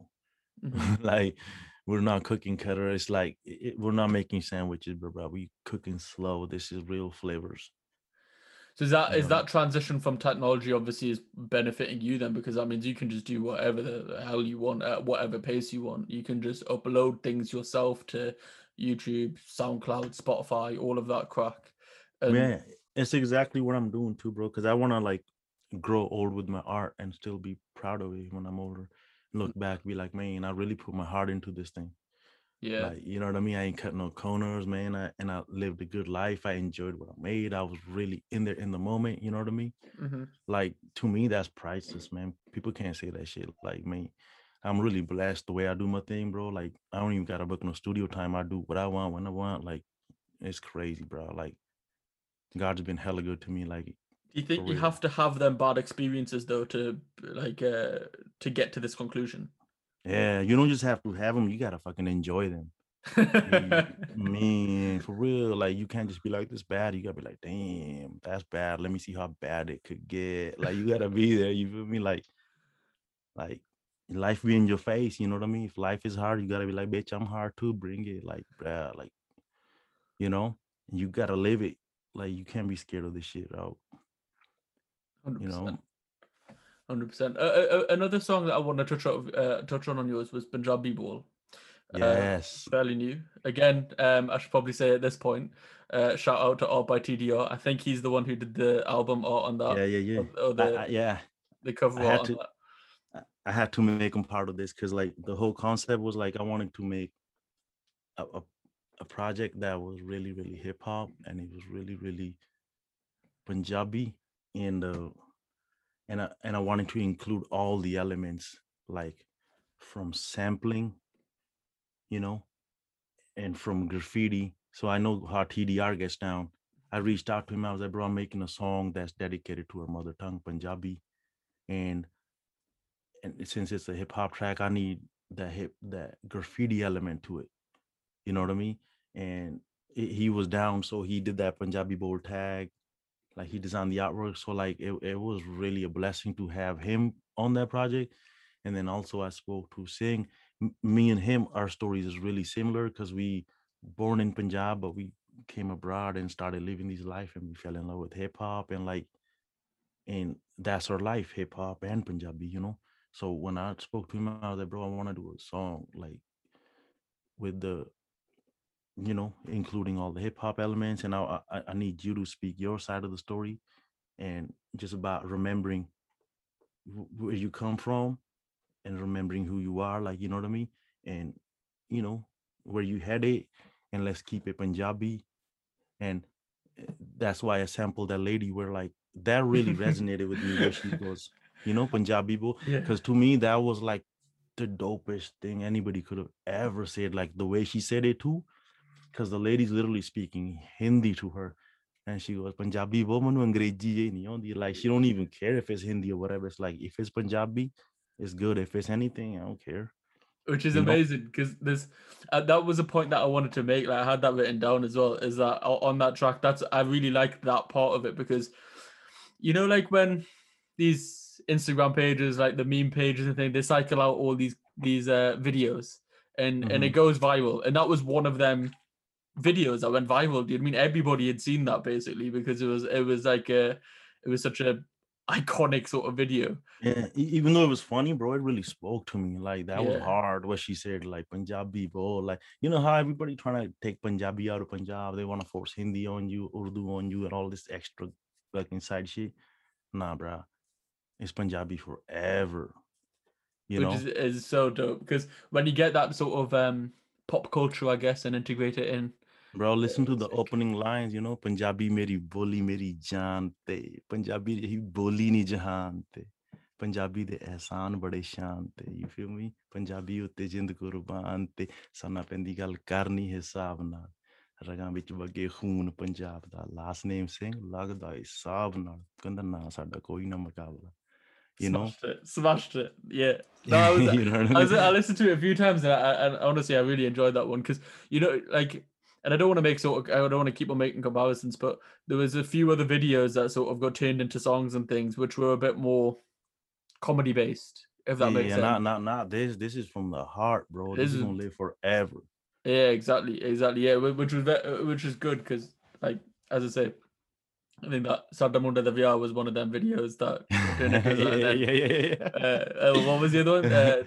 Uh, uh, that, there was that. What was the, that lady who at um ਤੁਸੀਂ ਮੈਨੂੰ ਕਿਹਾ ਰੋਟੀ ਪਾਉਣ ਲਈ that got turned into that got turned into a song as well but they were like comedy songs whereas this comedy yeah one of them like one of their videos similar to them but obviously flipped yeah, this, like quite this is a statement song. yeah like, exactly statement and it's like yeah and it's, it's real hip-hop and it's real punjabi there's no confusion like you know what i mean we sampling there's graffiti there's like real bars you know what i mean it's like mm-hmm.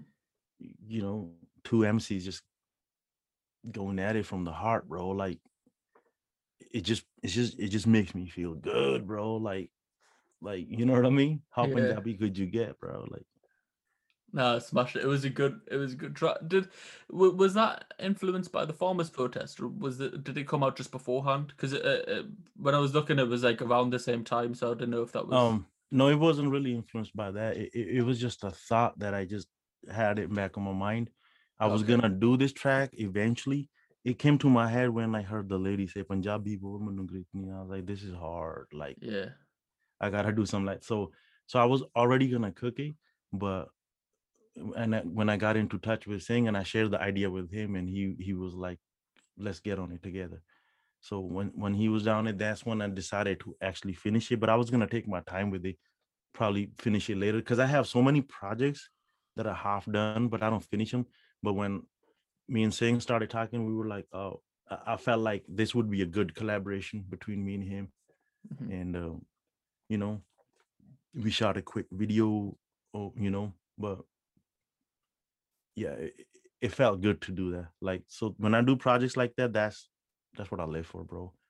Yeah. It, it still speaks to my soul. Like, you know, there's no profanity. We're not trying to be no thugs, bro. Like, man, just regular human beings, you know what I mean, who just proud of where we came from, bro. Like I I, I wouldn't want to be nothing else in the world, dude. Like I'm a really proud Punjabi and shit. Like hundred you know? percent, it shines through. You mentioned yeah. there, obviously, you've got like upcoming projects and things. So, what can um anyone who's listening expect? oh, ma- major, major fire! This, this, you see this shirt? This is the new song that I just did Prinde is with my boy Chima Beats. Okay. So so I got few tracks with Chima Beats. Shout out my boy Chima. That's my baby right there. Um, and I got a pretty much an album with Singh. Um, so that and I got like man, bunch of unfinished tracks that are just me alone, but it, you know, it's one project at a time. Yeah. And and and I got about like 80 people on pause that, that want to collab. I just don't have no time. I'm just not available, bro. Like, And the way I take my time with things, like, dude, they're gonna wait forever because it's quality over quantity. Like, I'm not really just like making sandwiches, bro. We yeah, slow cooking, I get you. you know. I get you. And I, well, I think it's it's been like the running theme throughout. It's if it's organic and uh, and obviously if it speaks true to you, then it doesn't matter if hundred people, a million people, ten million people listen to it. As long as you're happy with it, then and, and I think Yeah, that's that's what most artists, like true artists, uh, probably are like. because we're making something that's gonna live forever. Like Yeah. even when I'm gone, probably 500 years later, people gonna dig this shit up. You know what I mean? Like like the way I do Vada Shah. Yeah, You know what I mean? yeah, Like Heer and all of these classic. You know what I mean? Yeah. And I think that that's that's it because like my playlist, I'm not even kidding. Yeah, like I've just been to the gym before, and Mhm. the majority of my playlist is basically rap from when I wasn't even born, probably. Like most of it's Yeah, yeah. NWA, sort of that sort of era. Like Biggie's probably my favorite rapper. When it was time. when it was really hard to make a song. well, exactly, yeah, exactly. And I still listen to that 30, 40 years later. And then now you could think- just sit in your living room and make a whole song. Like back in the day, bro, you had to write the song, like edit that, fix it, book the studio time. It was expensive, and if you fucked up, that was costly. Exactly, yeah, You know? exactly. Whereas like now, you just think the majority of music that's made today, because You make it on your phone. Well, exactly, yeah. But th- there'll be that many people who will be just like um churning out music, and it might not actually be to a high level, and so it's Mhm. probably not going to last the test of time. It's not going to be listened to in forty years. Whereas Yeah. that music will it'll be timeless, which is which is it's just mental. To be fair, like my favorite music was made before I was even born. Do you know what I mean? Which is nuts to say. Man, same here, bro. Yeah, exactly. Quality is quality, bro. There's no substitute for quality. You know, 100%. and, and and anything else, man, we don't got time for it. Honestly, life is short. Please don't waste my time with no trash bullshit. Like, you know what I mean? Like, man, I don't know. We we fly high, man. I like shit that's up there, not fucking down there. hundred percent. And and and again, just to reiterate the point of uh, that I said before, big shout out to Art by TDR. I think I've said that so many times on this podcast. Yeah, I'm just like, no, no, we for- need to give him like five more shout outs, bro. I. I always say like credit where credit's due. Like if anybody helps you in life, there's no point in saying that shit afterwards or anything. Like you say it as it is. He he helped No, me no, organize this podcast, so big shout out to him and he's he's helped me organize like three or four podcasts ਬਹੁਤ ਬਹੁਤ ਘੈਂਟ ਬੰਦਾ ਯਾਰ ਆਪਣਾ ਬੰਦਾ like yeah. Now he smashed it. even even like he, would, even did you see this? Hold up. Let me show y'all something real quick. This piece right here. This is an original piece by TDR, bro. It says it says Mixman Sean, yeah, in, in Punjabi, and, and you got that signature right there that's it. You know what I mean? And I got a few more. I just haven't got them printed yet, but they're coming. That's dope. He is, you know, honestly, he's a, such a nice lad. Like, obviously, he's helped me organize a quite a few podcasts now. Even like yesterday, um, uh, I asked him, I was like, "Look, is there, is there any sort of sort of hidden gems that you could give me on Mixman Sean that I could ask him?" And he was like, "Yeah, man, I'll give, I'll give you a quick phone call." And he gave me a bit of a lowdown, a bit of behind the scenes information. So, No, uh, his uh, he's really familiar with my story. Like from day one, he's been like a a good, genuine listener. yeah, Like Yeah. yeah, yeah. That's that's my boy, bro. hundred percent. So big shout out to him. Um, Hell yeah. just before we wrap up, uh, I, I just want to say like thank you again. Are for we done? Well, is, is is there any other uh, is there any other topics? of no, no, no, no, no, no. It's good. It's good. I'm just joking. Hey, for real, bro. Thank you for having me on this. Like, this is this is good times, man. Thank you for giving me a chance to share my story. No, anytime, Yeah. man. I, I appreciate your time, and obviously, uh, uh, as he told me yesterday, like, I don't think any like this is your first like long form sort of interview, uh, or podcast, Yeah. or yeah. So, and and I appreciate It- you trusting me. Yeah. and I appreciate you trusting me for to do that because obviously some people like come in and, and think it's a it's like some daunting experience, but I, I just say it's a conversation and there's a few topics we'll talk about and it's just a conversation. So uh, and I appreciate your time for that, Likewise, bro. A 100%. hundred percent. But uh, as as you might have seen, I, I like to round off each episode with the same five questions that I ask every guest, um, which sort of in a quick fire fashion. So Mhm. we'll just get started with these. Let's go. Okay, actually, I say the quick fire. They're a bit deep, so you might have to think about them a tiny bit. But you will set me up. 100%. The first one is what are you most proud of? Being Punjabi, bro. what are you most looking forward to? Waking up tomorrow. Yeah, fair enough. Um, that's a good answer. I've never had that answer to be fair, so it's taken me aback a tiny bit. But that is that is a very good answer. Um, what is your biggest motivation? Life, bro. I got a lot of motivation. Uh, just to, man, just be a good example for the for the kids that look up to me, my cousins, my nieces and nephews my that's my motivation. Like I really just want to lead by example because I know they watch. You know what I mean? Mhm. So you know how kids like they're gonna do what you do, not what you tell them to do. So my whole thing is whoever's looking up to me, I, I'm trying to lead them by example. So like that's my motivation to do something right for them. Be a good example. Be a good role model. You know that's why I wake up and I go hard because I'm like they're watching me.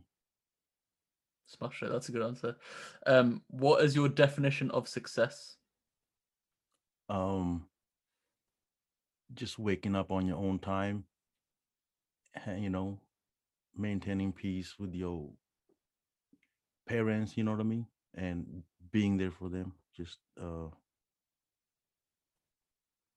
just you know being able to help somebody bro when they need it you know Just li- living free enough to be able to do whatever you want and help whoever you want. yeah like no no schedule to just do whatever Yeah. And um, last but not least, because it's the Culture Cast podcast, how do you Mhm. think your culture has affected you in your life so far? my culture like where i live at or like where i'm from Your culture, your culture. I say this, and, and because obviously the majority of my guests have been Punjabi, Mhm, um, they they they do gravitate towards a Punjabi answer. However, mhm.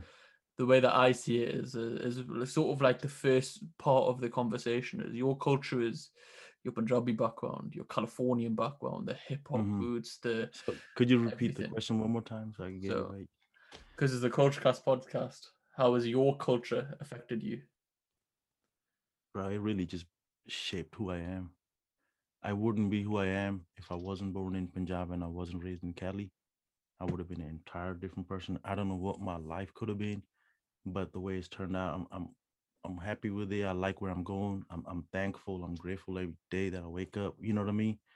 I'm thankful all my struggles, all my darkness that I've seen, everything, bro. Like everything I faced out here, like I'm just thankful for it, bro. The lows and the ups, like everything, dude. Like it's been a crazy journey. Should be getting overwhelming sometime, but like man, we out here, bro Like, you know, ਰੱਬ ਦੇ ਆਸਰੇ ਚੱਲੀ ਜਾਈਦਾ, I swear to God, bro. Ain't no stopping. Hundred percent, hundred percent. I couldn't agree more.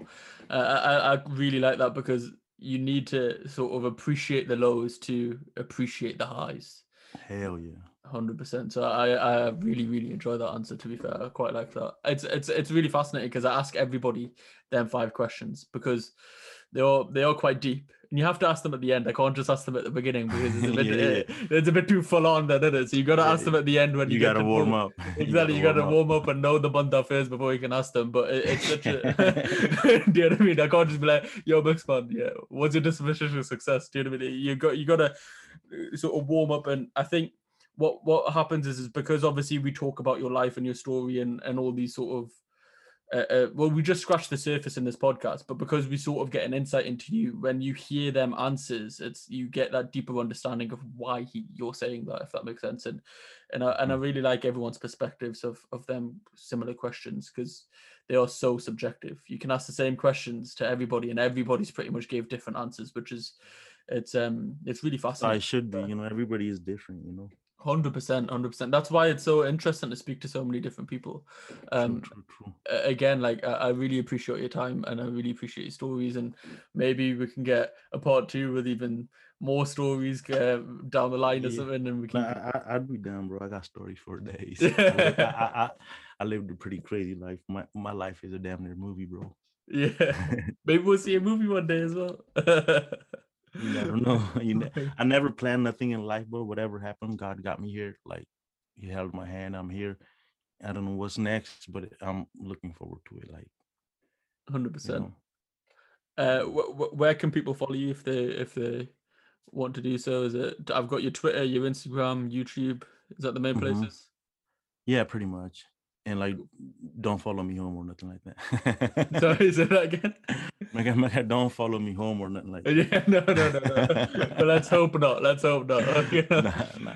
I'll leave Nah, the I'll leave the links to Instagram, Facebook, uh, Instagram, Twitter, and YouTube in the link in the description, um, and then people can go follow you on them sites. Yeah, yeah, for sure. I appreciate that, brother. Perfect. Thank you again for your time, and uh, I'll catch everyone in the next episode.